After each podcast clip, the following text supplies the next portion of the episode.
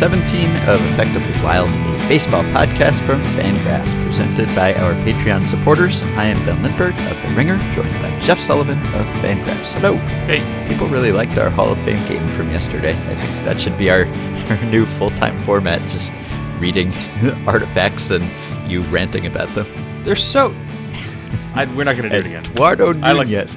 I look forward to the next one. okay. All right. So we're going to do emails today. Couple quick things I guess we should touch on. Troy Tulowitzki, now a New York Yankee. Blue Jays fans not thrilled about this. Probably not very significant in the long run. Who knows if he'll even enter the season as their starting shortstop, depending on what happens with Manny Machado and other potential shortstops. But what do you think? It's just insurance, right? Yeah, no, I don't. I don't have much in the way of interesting thoughts. I think that with with a player like Tulowitzki, what is difficult. Not only did he lose all of 2018, he didn't play. If you have somebody who has a, a really big name and then he has a bad season or just an unproductive season, people will sour on that player pretty quick. When you mm-hmm. have a big name player who doesn't play because of injury, then it takes a longer time, I think, for people to realize that maybe that player isn't just going to bounce back. Now, I know Tulowitzki wasn't great the season before when he played half a year, but he missed a whole season, which means he wasn't bad, but he wasn't mm-hmm. good Troy Tulowitzki. He certainly got a Yeah. year older. I understand that he went through some exercises for a bunch of scouts the other week and his mobility looked good, but I mean, a bad version, like a 43 year old version of Troy Tulowitzki would still look good moving around by himself on a field in front of scouts. like he'd still be a really good athlete, right? So, not to diminish what the scouts observed. Anyway, look, I want Troy Tulowitzki to bounce back. I want all baseball players to be good, even though if they I guess if we made all baseball players 100% better, the numbers would be the same because someone would mm-hmm. still have to get outs or allow hits.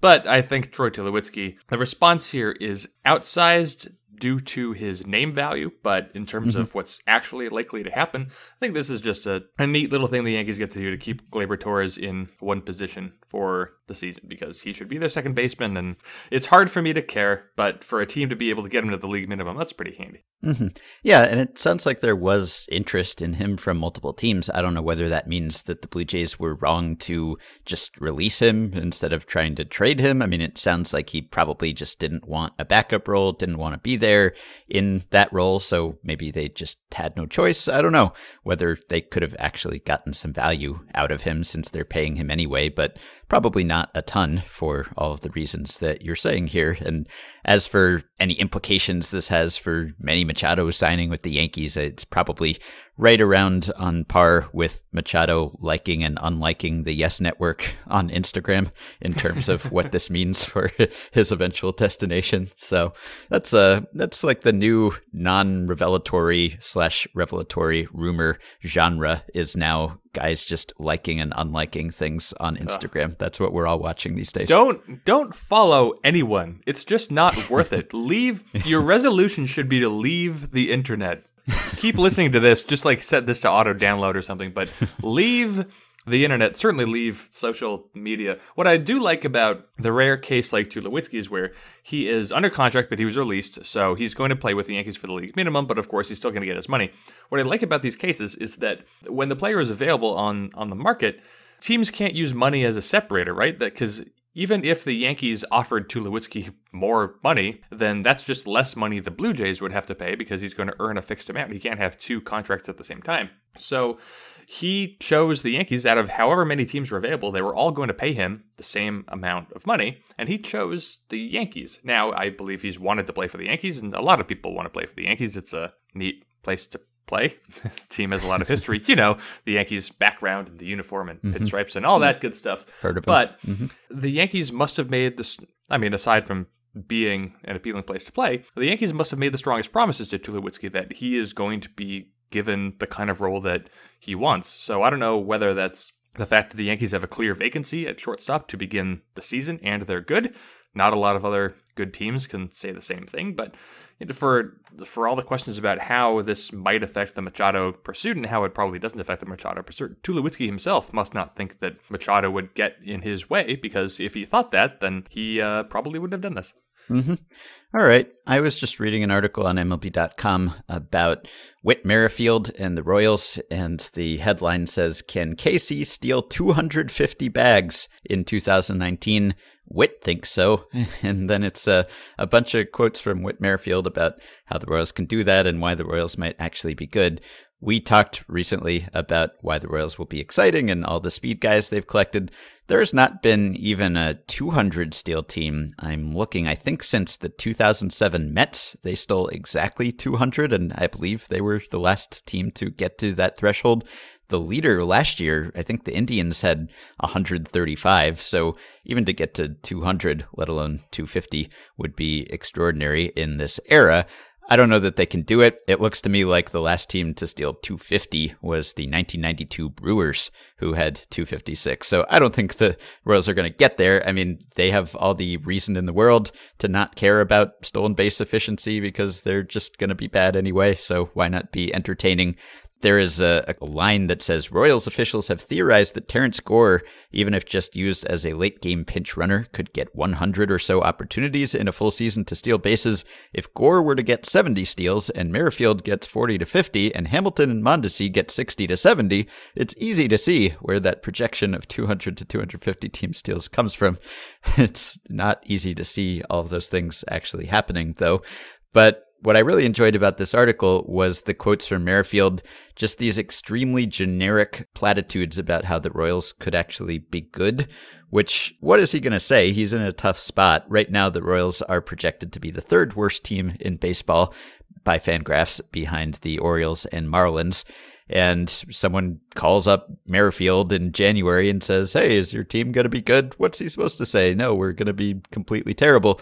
But the way that he justifies it, he says, We could have an offense that would be hard to contend with. He says, I like what our young pitchers were able to do last season. If we get a couple of guys who suddenly break through, whether it's in the rotation or the bullpen, we could sneak up on some teams. I don't think a lot of people are thinking too much about us, but at least in the clubhouse, we know there is talent there. We know how good we can be. We have weapons on offense. We have that potential with the pitching staff. I think it will be really important for us to get off to a good start. That's kind of what killed us last year. But if we get off to a good start, hey, you don't know what can happen in our division. Well, that sucked. is that yeah, is that really not what convinced? I okay, so let me just quickly review. Was it a bad start? Was it a bad start that hurt the Royals last season? So they got up. They started. Oh boy. Okay. Well, do you where? Tell me. I want you to tell me. The Royals yeah. played in September and they went 15 yeah, they were, they were good. and 13. Yeah. Is the start but, the first five months? right. That's the problem because they were pretty terrible in like June and July and August too. I mean, maybe by that point they figured, well, we were off to such a terrible start, we might as well just give up. Maybe if they'd just had that 15 and 13 in April, then they would have played harder and they would have won every month. I was going to make some joke. Hold on. Terrence Gore stealing 70 bases out of 100 opportunity. I well, maybe I thought that sounded absurd, but as I look at it in his career, Terrence Gore in the majors has had 46 stolen base opportunities. He's stolen 27 bases. That's a 59% conversion mm-hmm. rate. So at least something in that vicinity is possible. So that would be fun mm-hmm. if you have a guy who never hits but does steal a bunch of yeah. bases. Uh, but it's not going to happen. I, I, just like how he he just he didn't mention any specific players or any specific strengths. it was just like there's potential with those pitchers, and uh, if we get a couple guys who break through, never know, we could sneak up on some guys, especially in this division. And it's like the old everyone's writing us off. No one believes in us it's because the Royals are really bad. You were really bad last year, and you're gonna be bad again. But hopefully, fun and interesting. And Whit Merrifield is is not bad. I always like the argument if just a few guys break out and have big yeah. seasons, we can surprise right. you. Every team is like three breakouts from at least being on the fringe of the race. But players don't right. just do that. Also, Brad Keller's not going to have a 308 ERA again. The Roy ha, we we have weapons on offense. What is that? How many? The right. nine guys hit. Right. At least they're gonna. It's gonna make some joke about how they won't reach base enough to steal 250 bases. But I guess I don't have a quick enough wit. huh? Yeah, pretty good. Yeah, usually you get this, you can find this genre of article about every team, but usually it waits till like pitchers and catchers report or like midway through spring training when the beat writers have to write something and they don't know what because nothing is actually happening. So then you get the stories about, oh, people are counting us out and you never know if every possible thing breaks right and also things that we can't even anticipate right now and every other team gets hurt and plays poorly. Well, we could sneak up on some people. Anyway, you can find that for every team every year. It's a, it's a new year. Why not be optimistic about your team? When you go to spring training and your team is together, all the kids, all the veterans, and you're just doing like intra squad stuff, and you're seeing your guys take batting practice, you're seeing your guys throw bullpens. As a player, you must think like, oh yeah, we got a lot of talent. We're gonna do it. We got a lot of talent this season. Look at these players. This is some of the best players in the world, and they are by like the mm-hmm. best thousand players yeah. in the world. But the problem is when you go play a game against the Red Sox in like May and you see your pile of crap Royals team going up against like Mookie Betts and JD Martinez and Chris Sale and Xander yeah. Bogaerts and all the other Andrew Benintendi and then all the other pitchers and the hitters that the Red Nunez. Sox Eduardo Nunez and his game used bats, although I understand he's down one from his previous collection. I don't know how you then so where where you are now, the Royals are about as far away from playing a good team as you can be. Like they've all the memories from last year now are gone. They faded into a fog, and you always remember good things. You always remember things as being better than they were. Yeah, like going to the 15 dentist. and 13 September. That's right. on a high note. Yeah, great way to finish. But they're also mm-hmm. like it's just the new year, the holidays are over, you're in a good mood, and you're like you're not yeah. even thinking about how things look for the next season. But holy crap, are the Royals going to be bad? They're going to be a bad team. They're going to get destroyed uh, unless I don't know seven seven players break out and have all star caliber seasons, then they might be in the thick of the wild card race. Yeah, I don't know. They got some weapons. They got some potential out there. oh what, man! All right. What, when, what? What would a team have to be? Like, what would have to? What would the players have to be in a roster for someone to be like, actually, no, we don't have potential. What is that? Where is? What is potential? Yeah, everyone has potential. But if you were a player would you look at things this way? Because this is how you approach hockey, right? You're a hockey fan and you don't look at hockey projections and advanced hockey stats. You just want to appreciate it as a fan and not know too much. If you were a player, if you just suddenly had the talent to be a player and yet you were still you and you had all your knowledge, would you just stop looking at stats and stop looking at projections? Would you want to be able to convince yourself that, hey, we got a couple guys if they could break out? Or would you just be sitting there in the clubhouse thinking, ugh, we're projected for 63 wins this year? Now, I think you have to you have to convince yourself. I mean, you should have some understanding of how your team is perceived, whether you're in the highest tier, the middle tier, or the lowest tier. But you can't. I don't think you can go into a season just thinking like, "What does it even matter what I do?" Because that's yeah. just the wrong way to be motivated. You have to think that you're working towards something. Because look, Whit Merrifield is going to have five and a half months of acknowledging that his Royals team is terrible. Like, at least give him the first two or three weeks of being like, maybe we won't. Uh oh. right. That's when the game starts. Yeah.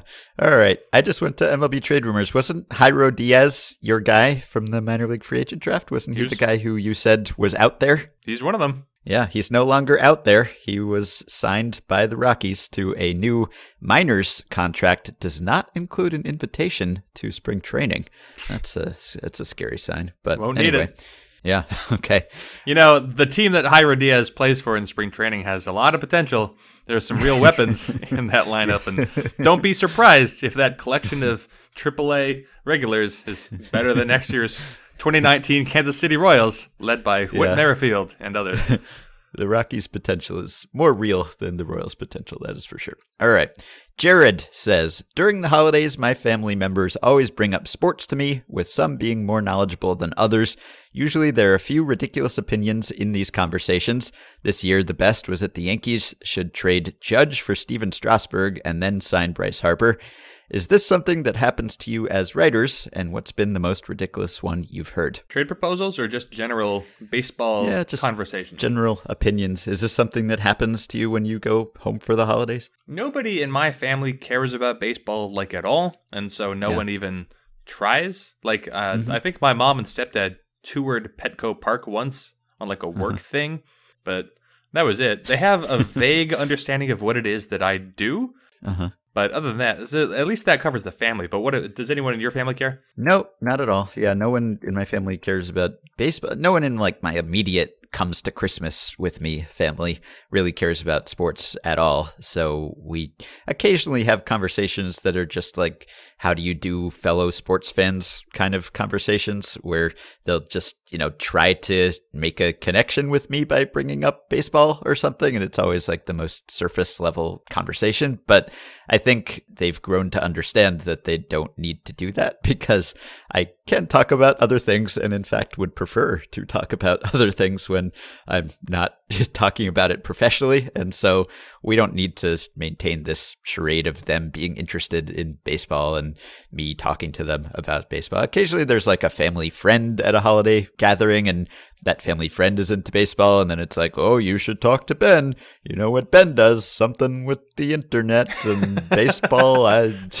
something he talks. There's a what podcast. How do you get that?" So we get that kind of conversation, but nothing too forced and no real ridiculous opinions. The only one I can think of my mom is is like a very superficial baseball fan, Yankees fan. I think mostly just you know kind of to connect with me, and she had a brother who was a, a big Yankees fan. So she maintained and probably still maintains to this day that Mariano Rivera was bad. That she, what? if she had a Hall of Fame vote, Mariano Rivera would definitely not be unanimous because she would not be casting one for him. It was the most infuriating thing during his entire career when Rivera would come in and we'd be watching or listening to a game together. She'd just be like, "Oh, here comes Rivera. here we go again."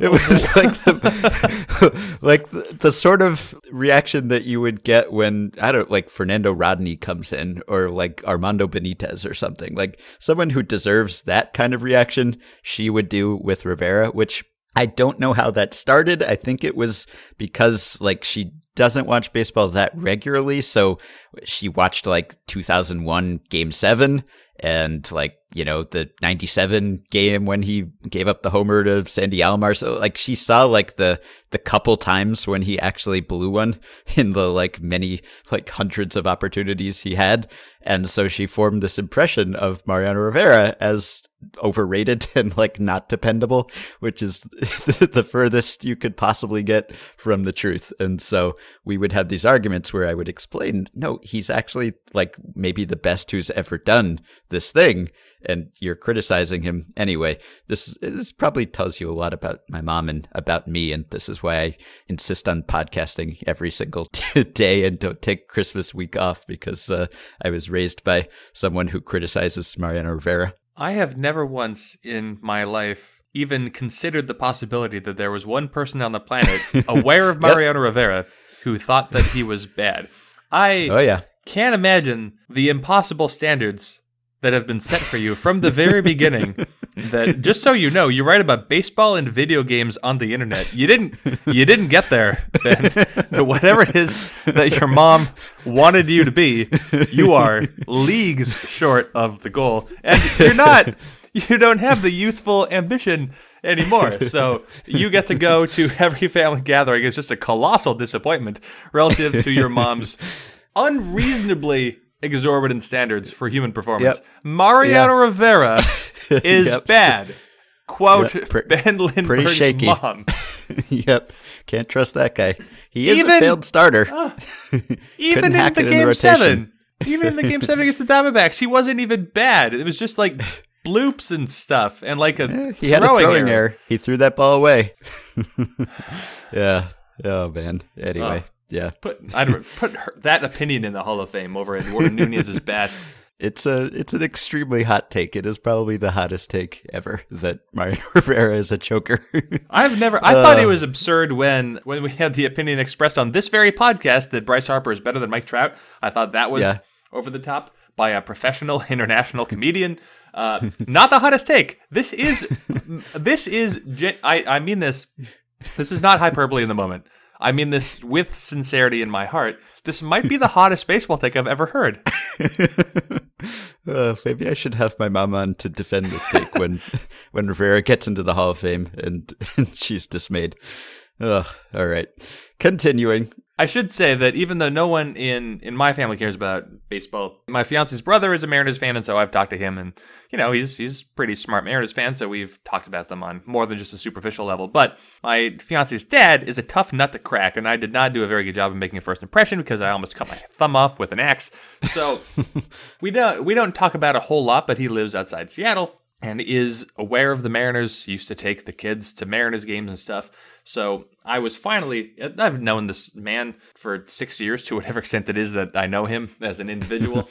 and we'd never had like a real conversation, but I was able to get him to like to crack a little bit with this this little pearl I got in Las Vegas when by complete surprise I needed a rest from the the media room. So mm-hmm. I went to the men's room and I had the the distinct privilege of using the urinal next to Edgar Martinez, and oh, wow. that that was the thing that got him to raise his eyebrows and be like, "Oh, really? Oh, you peed you peed next to the the greatest designated hitter, except for apparently Harold Baines in the history of Major League Baseball." So uh, it had absolutely nothing to do. I guess it's somewhat related to me and my work because if I didn't work to have my job, I wouldn't have been able to pee next to Edgar Martinez. But then again, if I'd just been some deadbeat who was in Vegas on like a Tuesday, then I could have still been in the Mandalay Bay and used the same restroom, I guess. So yeah.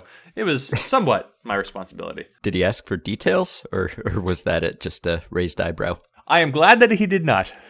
you know who probably also doesn't think Mariano Rivera is that good? Edgar Martinez, right?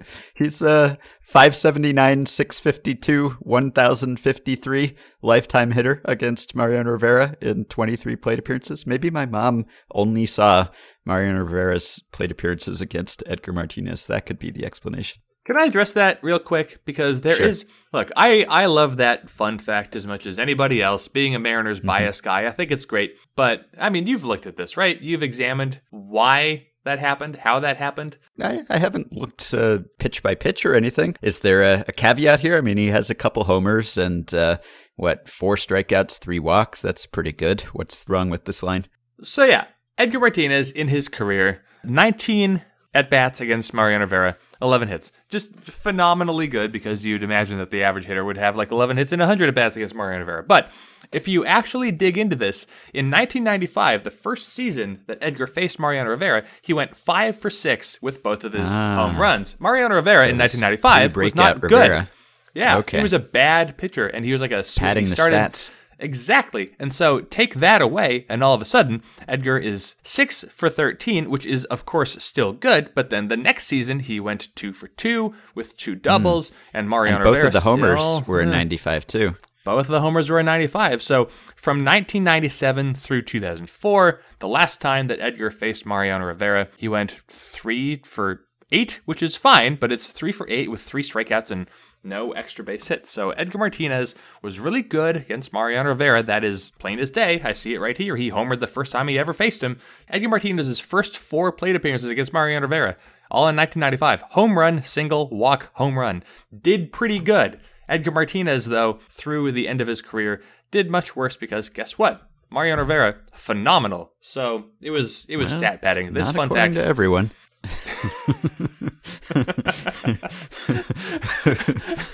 I am. If I ever see, I, I've I've met your mom before. Now that was before I was on the podcast, but she was there when you were doing a book signing at that Staten Island game event. Oh, that yeah, was a that was a. All right, yeah. yeah. And I am glad that I met her before I knew this about her, because I would not have been so polite. uh, okay, continuing on. Zach says, I was putting some baseball cards in sleeves and I got to 1991 Braves outfielder Tommy Gregg.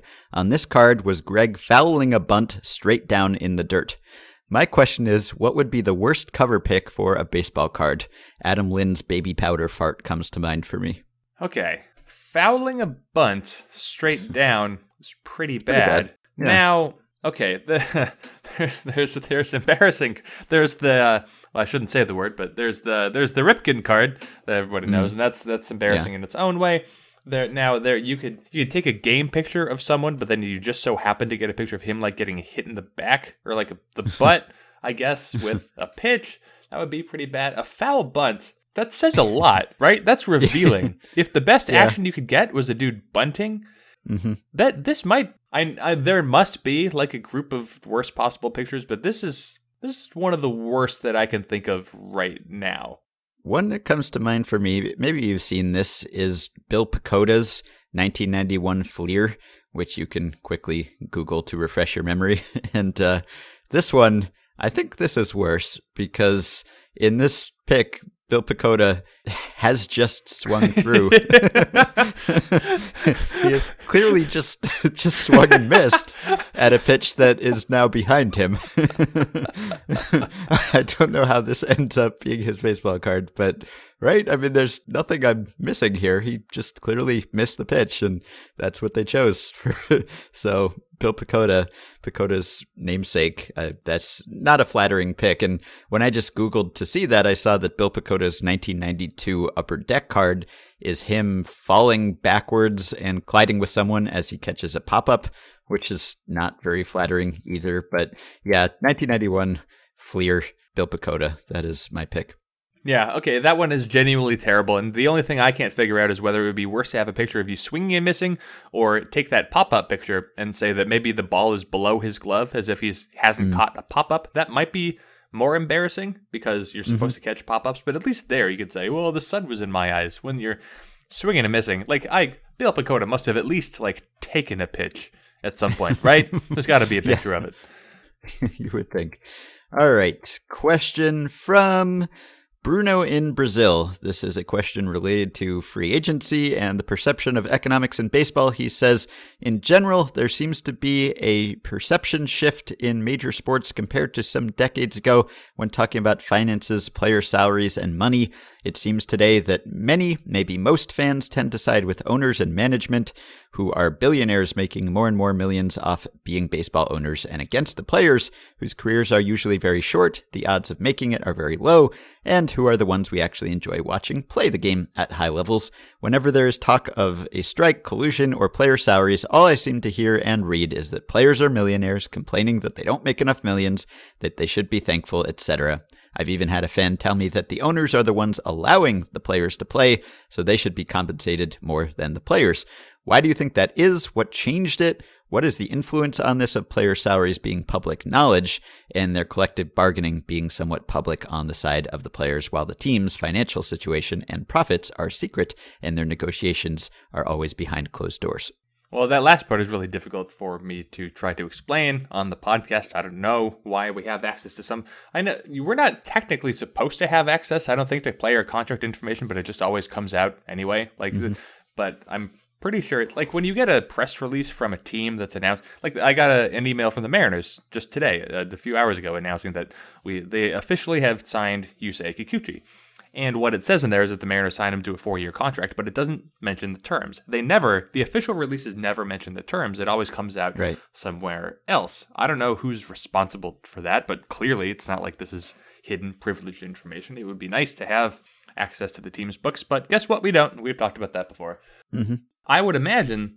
I now, first of all, I don't know to what extent it, the conversation has actually changed. I think that Right. uh, when when the chips are on the table, the majority of people are still going to side with the teams and and the owners. And I think that the, the primary reason for that is that people generally watch sports because they root for teams, and you want the teams to do well. And when the team is not active because there are no games to be played, and you think, well, why won't the players just take their jobs? Everyone is paid well because everyone is paid well, and why won't they just play? And when it comes to uh, to free agent signings, fa- uh, fans of teams want their teams to be as good as possible, so they don't want them to throw money away or overspend on a free agent. And so, just the way that baseball has been written about and the way that baseball is enjoyed and consumed leads one to have uh, possess a sort of like I'm I I don't want to say pro owner or anti labor perspective, but a a team first priority. It's the same reason that when your favorite team trades away the best player that they have, generally, not the case always, but the case for most people, generally, you will keep rooting for the team. You will lose touch with that player and you'll find somebody else that you love mm-hmm. currently on the roster. Now, I don't know, do you Do you think it's changed significantly in the last little while, or is it just that we exist in a bubble where we are more aware of the people who do write about the importance of salaries? Yeah, I don't think it's changed certainly since the, the strike, the last strike. I mean, I think what has changed is sentiment has swung in the other direction among media members. I would say certainly it's much more common to hear writers and pundits have a pro player stance more so than pro ownership stance. So I think that has changed as maybe the sports writing profession and makeup has gotten a little more liberal. But I think that it's partially because of the salaries and because player salaries did not used to be public. And then people like Murray Chass and I think Ron Blum at the AP were instrumental in reporting that stuff. And then it just became standard for it to be reported. And as you said, and as Bruno said, we don't know exactly what the teams are making. And so it's easier to pretend that they're not making money hand over fist, which of course they are. Whereas the players, we know for sure that they are, and we know exactly how much it is. And maybe it's just, you know, it used to be that players were somewhat well paid relative to the average civilian, but not that much more. They'd still had off season jobs. They were still sort of in the same general tax bracket, and now they're in a completely different one. And so I think it's partly that. It's it's partly also I think that people perceive owners to have earned the money in some business way. Like they, you know, rags to riches, they work their way up, which of course is very often not the case with baseball owners and sports franchise owners. Whereas players are playing a game. They're playing a game that we all play. None of us necessarily understand how people who own baseball teams got to the point where they could own a baseball team but I think we've all played baseball, and it seems like such a silly endeavor that people think, well, it's just a game.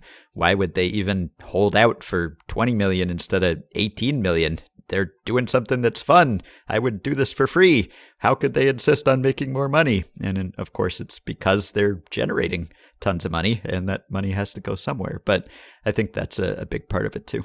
I, I think at a certain point the the average fan just kind of tunes out when it comes to player salary. If the league minimum is what is it about five hundred twenty five hundred twenty five thousand dollars a season, right now, mm-hmm. somewhere around there. The average salary is somewhere between three and four million dollars. I think I don't know where the median is, but it's somewhere in the seven figures. I would imagine. When the average baseball fan hears that, they think, "Well, why would any of these people be concerned about not making more money? It's so much money. It's more money than almost anyone will ever make in a year." So fans just see that they they know what the numbers are. They know certainly what the highest salaries and biggest contracts are, and they think, "Well, it's ridiculous that these people are asking for more money. That they should want more money." Now, what has not been done well and what should be made abundantly clear as often as possible is that when the teams spend less, the owners make more money. And mm-hmm. people, not enough people, I think, look at these things as you either want money to go to the millionaires or the billionaires because that is the that is essentially the the math of it. Now you can say it should go to the thousandaires by sending it to the minor leagues, but that's a different conversation.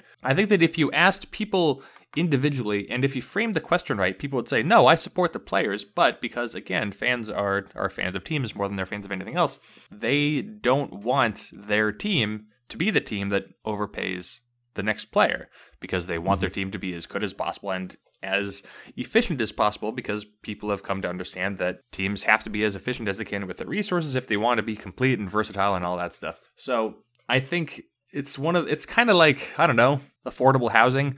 A lot of people support it, but few people want it next to them. It's like uh, if you fans would probably like players to make more and take more money from the billionaire owners, but they don't want their team to be the team to overpay because they know that's going to mm-hmm. lead the team to be worse in the future. So I don't know how you resolve that, but it should at least be a point for the media to make clear that, you know, the money is going to go somewhere, and just because it's not spent on players doesn't mean that money doesn't then end up somewhere, end up in somebody's pocket. It just ends up in far deeper pockets than you realize. Mm-hmm. All right, you have a stat blast? Little bit. They'll take Adidas that's sorted by something like ERA minus or OPS plus, and then they'll tease out some interesting tidbit, discuss it at length, and analyze it for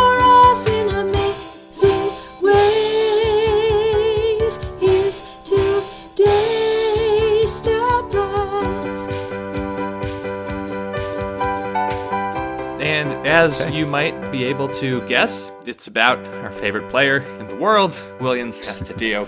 Because the the Venezuelan Winter League season is over now, it's they're going to go to the playoffs, so that's one thing to consider. But the regular season is complete, and thanks to our friend Octavio Hernandez, I have become aware of the website pelotabinaria.com. I don't know if you've ever been there, but it is essentially a uh, slightly inferior but still incredible source of information for the Venezuelan Winter Leagues. It's like the, the Venezuelan Winter League baseball reference. It even has a play index, which is incredible.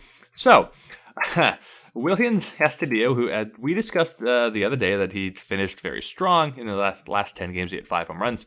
There's a I saw a tweet from DirecTV Sports Venezuela. It's a verified account, so whatever. But they have a poll here with the numbers in hand. This is now I'm posting this in English or reading this in English with the numbers in hand. Who should be the MVP of the season? A. Delmon Young. B. Williams Astudillo. C. Franklin Barreto. D. Other. And then they ask for uh, for responses. I have a tweet from uh, verified account Grunfeld Marcos. Marcos Grunfeld M. I guess I don't know why that is the handle. It doesn't matter, but it says that I think that for me today the MVP of uh, of the Venezuelan Winter League is between Franklin Barreto and Williams Astudillo. The thing about Delmon Young is, well, this is now paraphrased because this is a bad Google Twitter translation, but the thing about Delmon Young is that, you know, you have to think about defense, and he plays bad defense. So Barreto and Williams Astudillo play defense. And we have from from our friend Octavio that he would also support Williams Astudillo for MVP. So Astudillo first appeared in the Venezuelan Winter League in 2014, 2015, that brief winter. So uh, I, I went back using the multi-year combination feature on the website to look. I was able to grab since 2014 2015 the top 100 players in plate appearances in the Venezuelan Winter League. I couldn't get all of the players above a certain threshold, but I got the top 100. So overall, over the past, what is this, five years, Williams Astudillo has batted 705 times in Venezuela. That is a lot. And in those plate appearances, do you want to guess his number of strikeouts? Boy, maybe 20. Nope. okay. 15. 15. Wow. 15 strikeouts. So, just out of this list of 100 players, the 100 players who have batted the most often since Astudillo's first time playing in Venezuela, I, uh, I created a column for strikeout rate. Now, I will say the highest strikeout rate in the sample is 28%. The average strikeout rate in Venezuela is a little bit lower than you see in the major leagues, just for a variety of reasons. But I guess I will read.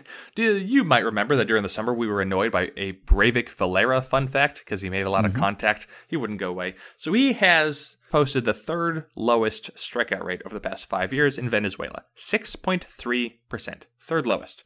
Diamondbacks farmhand Ildemaro Vargas is second place, 6.1% strikeout rate. Ildemaro Vargas. First place, of course, Williams Astudillo, 2.1% strikeout rate.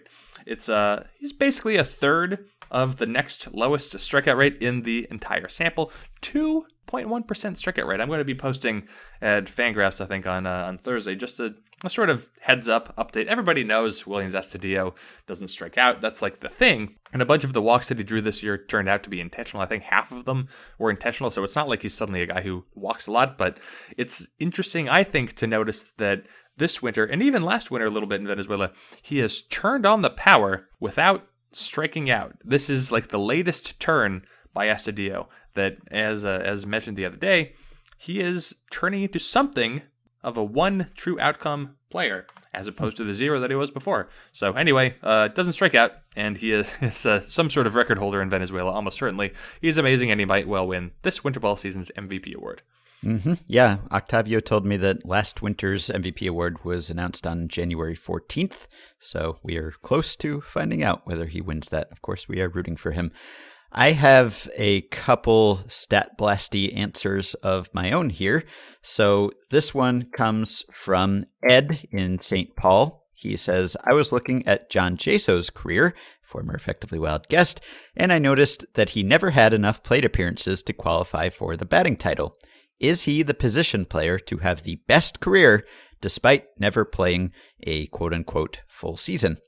I was able to look this up using the wonderful leaderboards at Fangraphs. I just exported all of the careers since 1876 and then also exported all of the qualified seasons since 1876. And I looked for guys who had the highest career wars, but who never appeared on the single season qualified spreadsheet. And I arrived at an answer. John Jaso is not the best such player. In fact, he is only the 62nd best player who never had a qualified season. John Jaso, 9.4 Fangraphs WAR, never qualified for the batting title. As you might imagine, many of the people ahead of him were also catchers all the time or part of the time. It is harder for catchers to qualify for the batting title because it's harder for them to play lots of games because they get banged up and they need days off. So the best player in terms of career war, never to qualify for the batting title in any individual season, is Rick Dempsey, catcher, of course, who was worth 27.7 war in his career. I just scanned the top 25 guys on the career war list, and all but five of them were catchers, either all the time or part of the time. So the best non catcher on this list is Bernie Carbo, who was a 1975 World Series star and also known as one of the first players to bring a blow dryer into the clubhouse, important boundary breaker. So the only five players who were not catchers in the top 25 Bernie Carbo, Gary Roenicke, Cliff Johnson, Rance Mulliniks, and Manny Mota. So that is the answer to that question. And that's pretty simple. Now, this one I'm excited about. I like this one. And this was beyond my ability to answer on my own. This one comes from Evan. Has any team ever started a lineup whose nine hitters were in alphabetical order by last name? My internet skills are not strong enough to answer this question myself, but I'm hoping you guys can find an answer. With nine players, there are nine factorial possible orderings in a given lineup. That's 362,880. Only one of them is in proper alphabetical order. There have been about 217,000 MLB games and about 434,000 lineups, so it's possible that we've never seen an alphabetical lineup, which is pretty interesting. Because if you just asked me about this off the cuff and I had no time to think about it, I would have said, yeah, sure, we've definitely seen an alphabetical lineup. Think about how many baseball games there have been. But it's actually, odds wise, not overwhelmingly likely that we have. So this one I could not answer on my own. I sent it to StatBlast specialist Dan Hirsch of Baseball Reference, and I thought this one might be tough, and I didn't know whether it would be worth his time. I'm always weighing whether to send him these things or not because I bug him enough as it is. If I could just bug him about everything, I'd probably email him every day. I try to restrain myself. So this one I just said, eh, this might be more trouble than it's worth, but if you feel like it, he emailed me an hour and a half later with the answer, of course. and I don't even know how long it took him to see the email. So, for all I know, it took him five minutes to actually look this up. So, he says, apologetically, just a note we have lineups for more than 180,000 games. We don't have them for most 19th century games, so this isn't complete. I forgive you, Dan Hirsch, for not having all the lineups for 19th century games. He says, among the 360,540 lineups that we do have, just one was in alphabetical order by wow. last name. Just one. Yeah, that's kind of incredible, right?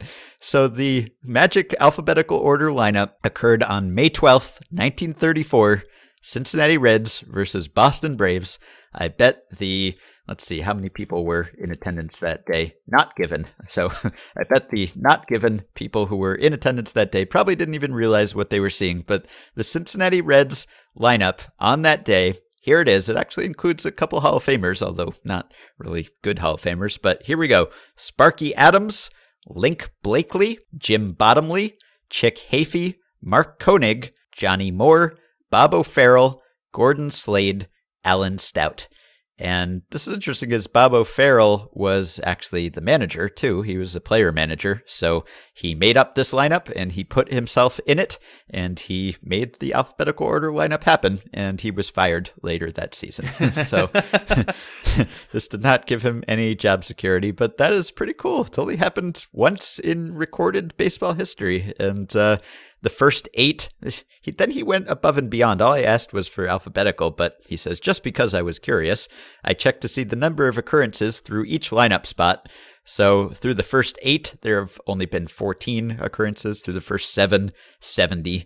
And then it gets bigger from there. But yeah, only one time. They say you see something new in a baseball game every day. And that was the new thing for that game.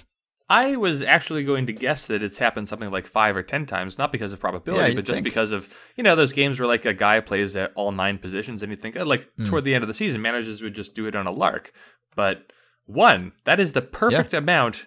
Either one or zero was the perfect response to this Right. question, and I'm glad that it was one of them. Yeah, me too.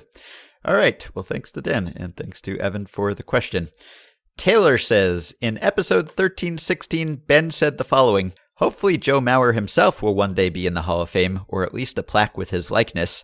This got me thinking what if, when players were elected to the Hall of Fame, they themselves had to physically stand in the Hall of Fame for everyone? There would be no plaque, just a nameplate and the actual player either telling you some fun facts about himself. this would be required by law. Somehow I'm not sure how the law works. What would their work schedule be? Would they just be required to stand in their booth during the baseball season, or would they have to be in Cooperstown a certain percentage of the time throughout the year? Also, would players actively campaign against themselves getting in on the basis of not wanting to stand in a booth in Cooperstown until they die? would Hall of Fame players try to play into their 70s so they would have less time to spend in their booth? Uh, Well, uh, Pete Rose would be the only player in the Hall of Fame, as would be his punishment. You would yes, need to be just signing baseballs all day in the Hall of Fame. I've thought about this premise before, which is just absurd. uh, I've thought about like they should at least like players should should have windows of availability where they actually do show up Yeah. for at least like eight hours or however long the the museum Well, they show up open. for the induction ceremony, but but that's about like- it. Yeah. and they should like every day of the year some living well maybe that's too many look i don't know but every day of the year there should be some sort of like historical baseball figure of significance available in the hall of fame just standing around like an item like eduardo nunez is there by his bat being like one day i swung this bat at a pitch out of the zone and i missed it that was the first pitch of the at bat it was a slider the next pitch I swung again at a slider out of the zone. I tipped it, but I struck. Anyway, but I've never thought about the the eternal punishment aspect of this. and I think what would so there would be a few things that would happen. You would have players campaigning against themselves for sure. You would have players re- refusing to end their careers for sure. You would have players who flee to other countries and never return. You would have play- you you wonder there could there could be players who play worse because they don't want to end up in the Hall of Fame. And in the Hall of Fame, were this to be the way that things work, not only would you have, I would say, common murder of players, just so players could go spend their time in actual jail instead of baseball jail. But they were not like you couldn't. Like, I don't want to get grisly, aside from already talking about murder. But like you wouldn't be able to let players have access to rope right. oh, yeah, this sounds like an absolute nightmare. Because uh, as Nate Freiman, former podcast guest, was saying to me the other day, everyone, well, you hope at least that you are a former player longer than you were a player. And so if you are a Hall of Fame player, you would be uh, in the Hall of Fame literally for a lot longer than you were not. And that is no way to spend your golden years. So, yeah, this would be this would be a, life sentence. I mean, literally, this would be like that. And not only could you, you'd wish for solitary confinement after some period of time of just like kids coming up to you and asking you about yourself and throwing things at you. This would be a living hell. You would never see your family, your children. They would be stripped from you because you wouldn't even. eh, You would players would become divorced like in a hurry, uh, Sure. without any question. There's, and then there's no possibility of parole. That's just Yeah. you're in the Hall of Fame. you get no custody of your children because you were just you were an absent father figure.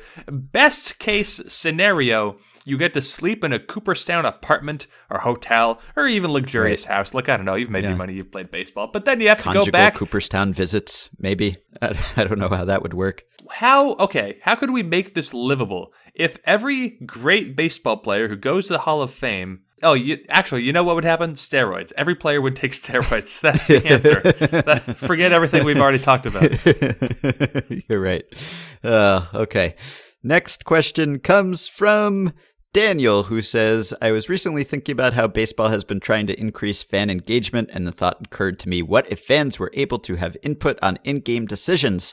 Let's say they were able to vote in via text on their smartphones and could make one managerial decision a game. Let's say we start with pitchers. The vote would be on when to take out the pitcher, or who would relieve the current pitcher, or what pitch limit they would have, or when to intentionally walk a batter. What kind of nonsense would occur and what would be the most common silly decision fans would make? Could you imagine Mike Trout being intentionally walked every time, or would there be much difference between fans and current MLB managers? So, there are a couple historical precedents for this. Of course, famously, Bill Veeck did this for one game in 1951, I believe it was, August 1951. This was uh, one of Bill Veeck's gimmicks with the St. Louis Browns, where certain fans behind the grandstand they were able to hold up placards and vote yes or no on certain decisions. This game was actually started by effectively Wild legend Ned Garver, and Ned Garver, I guess, has been the only pitcher probably in Major League history to have had his fate determined by fans. Ned Garver gave up three runs in the first inning of that game, and so the fans voted on whether to pull him or keep him in, and they voted to keep him in the game, which was smart because he only gave up three more hits the rest of the game and held the Athletics scoreless for eight innings and ended up pitching a complete game. So this happened, the grandstand game. This was uh, a one-time thing. There was also a case in 2006 where there was a, an independent league team I know this because a Patreon supporter, Derek, emailed us about this not long ago. The Schaumburg Flyers of the Northern League were trying to crowdsource something. It was called like Fan Club Reality Baseball. And the idea was that you would have fans vote on decisions and the batting lineup and positions and the pitching roster. And I don't actually know how this went. I couldn't really find much of a follow up. Obviously, this didn't really catch on. So it's uh, more possible than ever just because technology makes it easier than it was in 1951. What's that famous quote that's floated around? It's not actually by Winston Churchill, but it's been attributed to him. Uh, the best argument against democracy is a five-minute conversation with the average voter. I think there's a little bit of that that would uh, that would play in here. You would have baseball would be pulled in some interesting directions because on the one hand, you would have a lot of people who were like to whatever extent you want the game to change with the times, it would change even more glacially slowly mm-hmm. than it already has because people would be generally wedded to the ideas, the traditional ideas they already possess. But you would also have some younger fans, baseball does have some of them, uh, who would be like, yeah, you know what? Make everything weird, just chaos. Vote third party. And then you would have whatever the result of, of that is. But I think because most people who would be present and who would be participating in this are going to be older, you would have starting pitchers. Well, the starter would definitely have returned. The Starters would almost never be yes. pulled until it's entirely too late and then the fans would have no one but themselves to blame. So starters would be out there. The best relief pitchers would pitch entirely too often because you had to have no understanding of when someone isn't available. Now, whether the players would have some opportunity to say, no, don't use me. I can't pitch today. I'm very ill. Or like you've already had me try to close 47 games in a row. I need a day off. I don't know if players would be able to say no. But he would have overuse of the best players without question. Uh, I mean, how how much do you open this up? Do you have fans elect whether or not to shift? How far you shift with the lineup mm. order? Like how many different tactics? The game would slow down by oh my god a lot of amount of time. Every if you open this up to like shifts, I mean teams change shifts between pitches. Never mind between batters coming to the plate. So I don't know how you how quickly you were able to accumulate the data, but every poll would take, I think, at least 30 seconds between polling and implementation because you just need mm-hmm. to collect the data.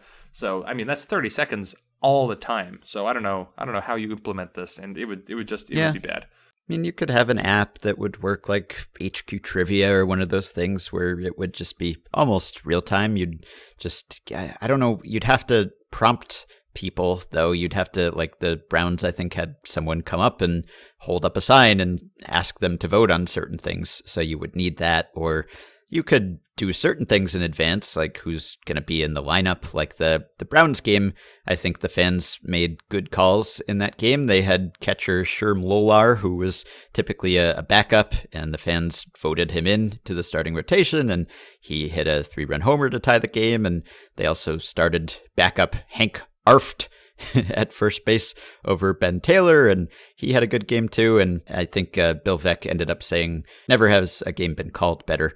But yeah, I mean, I think there is a, a certain wisdom to the crowds, as we know, and so it's possible that certain decisions would be better, but. Eh, if you've seen like fan voting for All Star games, it's it's not the best. So I think that would probably also apply to this. And yeah, as you're saying, like workload concerns, and everyone would not take into account previous games and subsequent games because they would just want to win that game, especially if it's an in ballpark experience. So, yeah, you'd be running guys into the ground. It, it, would probably be not a great idea. And if you believe that managers and coaches know something about their players, which I think they do, then you're losing all of that insight that you get from actually having people who are around the players all day Granted, sometimes their proximity probably skews their thoughts in some way that makes them less good at decision making, but on the whole, this would not be a competitive advantage, I don't think. Next question. Yeah. Ted in Washington, D.C., Patreon supporter, says, I wanted to get your thoughts on a proposal for timed baseball that is a running game clock instead of nine innings. I should mention that I am a Red Sox fan, and this proposal is very much inspired by watching David Price grow older between pitches. The basic outline of the rules are game time 120 minutes, outs, innings, strikes, and balls work the same way. Home team bats first, game goes until 120 minutes is up. The team with more runs wins. If tied, put 10 minutes on the clock and continue. Do so until the game is resolved. The clock runs at all times, with the exception of between innings, home runs, pitching changes, and injuries. So I guess you treat the end if uh, if an inning isn't complete, then you just treat it as if the end bits never happened, because otherwise you are you're advantaging someone, right? Because mm-hmm. you you have to give teams an equal number of innings, or do you? Do you? I don't know. Well, I don't know. I think one obvious problem, which Ted actually points out in his email, is that you could have some gamesmanship. So if a team has a one run lead and there are a few minutes left, you could just sort of stall and bleed that time off there. He does have a 20 second pitch clock included in this proposal, so there would be limits to how much you could actually stall, but still, you could kind of drag and that would be a, a bit of a problem. So you'd have some competitive issues like that. But on the whole, I mean, I think it was Bill James who once pointed out that baseball at one time had kind of a natural clock, which was the sun and daylight, because you did not have lights in the parks. And so the game would get suspended if it got too dark to play. And so that was just extra incentive to kind of keep things going. Of course, they played lots of day games, but you know, that was one reason to hurry things along because there was just a natural limit. And now we don't have that anymore. So if you were to impose a clock, I think it would make things faster. I don't know that it would make things better. Yeah, that's that's where I come down. I I don't think the game would be ruined, but it does run counter to the favorite essence of baseball being the sport that doesn't have a clock, etc. Mm-hmm. I don't think that in terms of like who the best teams are, who the worst teams are, I don't think it would change very much about the standings or about how the season plays out. But you would definitely end up with some really unsatisfying conclusions of teams and pitchers just intentionally going as slowly as possible to drain the clock. If you if a pitcher has to throw up, let's say you've got a stressful situation, batters up, and the pitcher is in a two and two count or something, and he has a minute left he can just take his time. He can throw balls on purpose. He can take, go as slowly mm-hmm. as possible, and he can lob pitches way out of the zone just to just to drain the clock. And I know that draining the clock is already a thing in other sports, so it's something that fans have, I guess, come to terms with. But I don't think that we need to introduce that into baseball because it's not a it's not a plus, not a positive use of the actual time of play. Yeah, you'd have to legislate things like throwing over to first an endless amount of times, something like that. As Ted mentions, it would be kind of entertaining if you are losing then you have incentive to really hurry up. So you'd be seeing the losing team like quick pitching the other batter and just sprinting here and there. I guess the clock is stopped between innings anyway, but you'd see almost like a hurry up offense kind of thing in baseball. But I would not care for this. I, I don't like timed things. I just I get antsy when I see a clock counting down. So there's like a video game level and there's a timer on the screen, I enjoy it less. I like having a leisurely path through the level and getting to explore a little bit and the clock just makes me anxious. So I would not want to see a countdown in baseball just perpetually on the screen. I mean, I think that is overly romanticized, perhaps, baseball's non clock nature. I don't think the pitch clock jeopardizes that. I think the pitch clock is good and fine. But there is something to be said for that. Unfortunately, it gets out of hand at times, and the downside is that you do have games going on forever. But on the whole, I would not trade what we have now for this. I did have over the holidays a family member bring up the seven hour World Series game. So I guess we uh-huh. did talk about baseball a little bit over Christmas okay. because that was the sort of thing that transcended ordinary boundaries. People become right. aware of a baseball game that never ends. Yeah. All right. Last question. This comes from Brendan and is actually related to our favorite league, the Venezuelan Winter League. How would baseball be different if the playoff teams could draft two additional players from non playoff teams, like what happens in the Venezuelan Winter League? That is actually what is happening right now, happens every year in the Venezuelan Winter League. When the playoff starts, the playoff teams get to draft a couple players from the non playoff teams. We may have discussed this scenario before in relation to Major League Baseball, but it actually happens in the Winter Leagues. Octavio Hernandez actually told me every Caribbean league does it, and the Dominican Winter League takes four reinforcements per team, which sounds like a lot. like my primary objection to this idea is that you just develop this bond and this attachment to this team and these players and it's part of how you get to the playoffs is you have to build a certain team and then you're stuck with that team and you just ride or die with the guys who got you there and I like that. And so if you had a couple guys come in who were not with you all year and suddenly they helped propel you to a title, wouldn't it be tarnished just a little bit if that were the case? Do you remember the movie Miracle? Did you ever watch the movie Miracle? Uh, 2004 Don't think movie? so. Okay, Mm-mm. it was about the U.S. men's Olympic hockey team that beat the Russian team in 1980 in the Olympics. So at some point during that movie, uh, the coach Herb Brooks is trying to narrow the roster down to 20 collegiate players, and at some point he introduced like a ringer I remember, I don't remember if it was a player who had been previously cut or just someone who became available later in the process, but the players who had grown together had noticed that, uh, oh, who's this like extra guy? Now one of us is going to be cut because of this interloper who just showed up. Like, this isn't fair. This isn't fair at all. And I remember, I, I believe, this I could be completely wrong, but I believe the way things wound up is that that extra player was not actually used. The players made a convincing argument to, I don't know, stay together or something. And then they, mm-hmm. everybody mm-hmm. moved forward. And then they, you know, won politics and every conflict in the world was resolved because of a hockey game where we showed the Russians who's boss. And so that is basically just me making the point that you just made players grow together. And it would feel really strange, not only for the players, but also for the fans to just, right. you go into the playoffs and you're like, oh, well, now one of us is Mike Trout like this changes mm-hmm. the complexion of the entire team. Oh, and well, there are 10 playoff teams, so that means we also, whoever the worst playoff team is, right? So the worst playoff team in this last year's case, that would be, I don't know, I guess it probably would be by record. So uh, in this last year's playoffs, the worst team was the Braves, I guess. The Braves won 90 games, although they won the division. So mm. I don't know. Well, regardless, either the Braves or the Rockies would have been able to draft Mike Trout.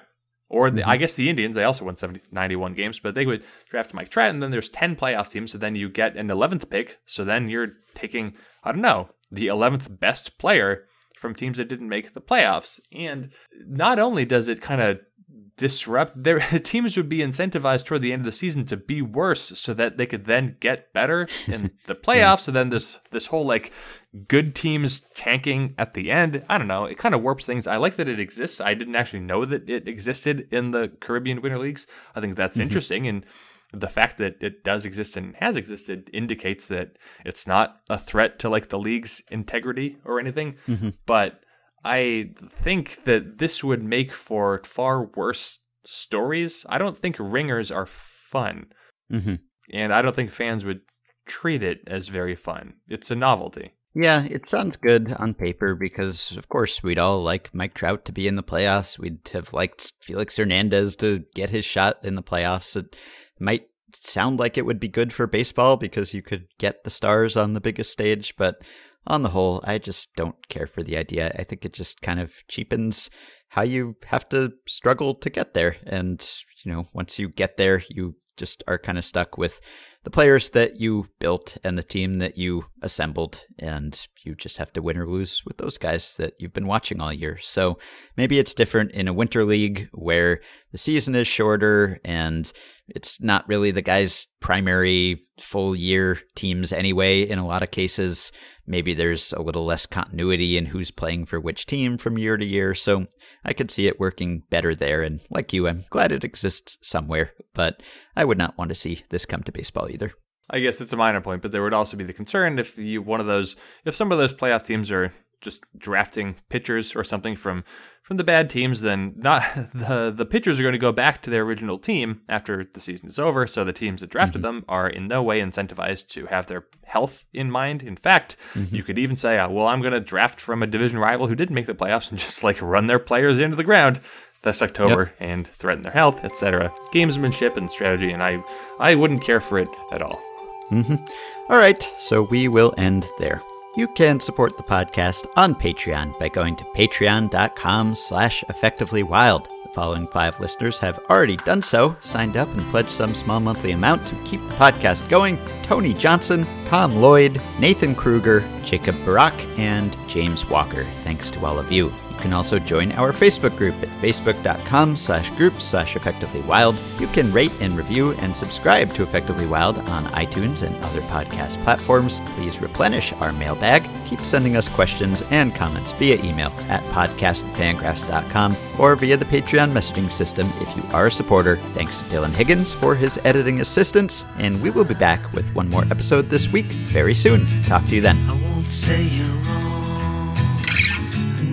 what you want, and it's what I want. So let's go out. I'm ready to go out.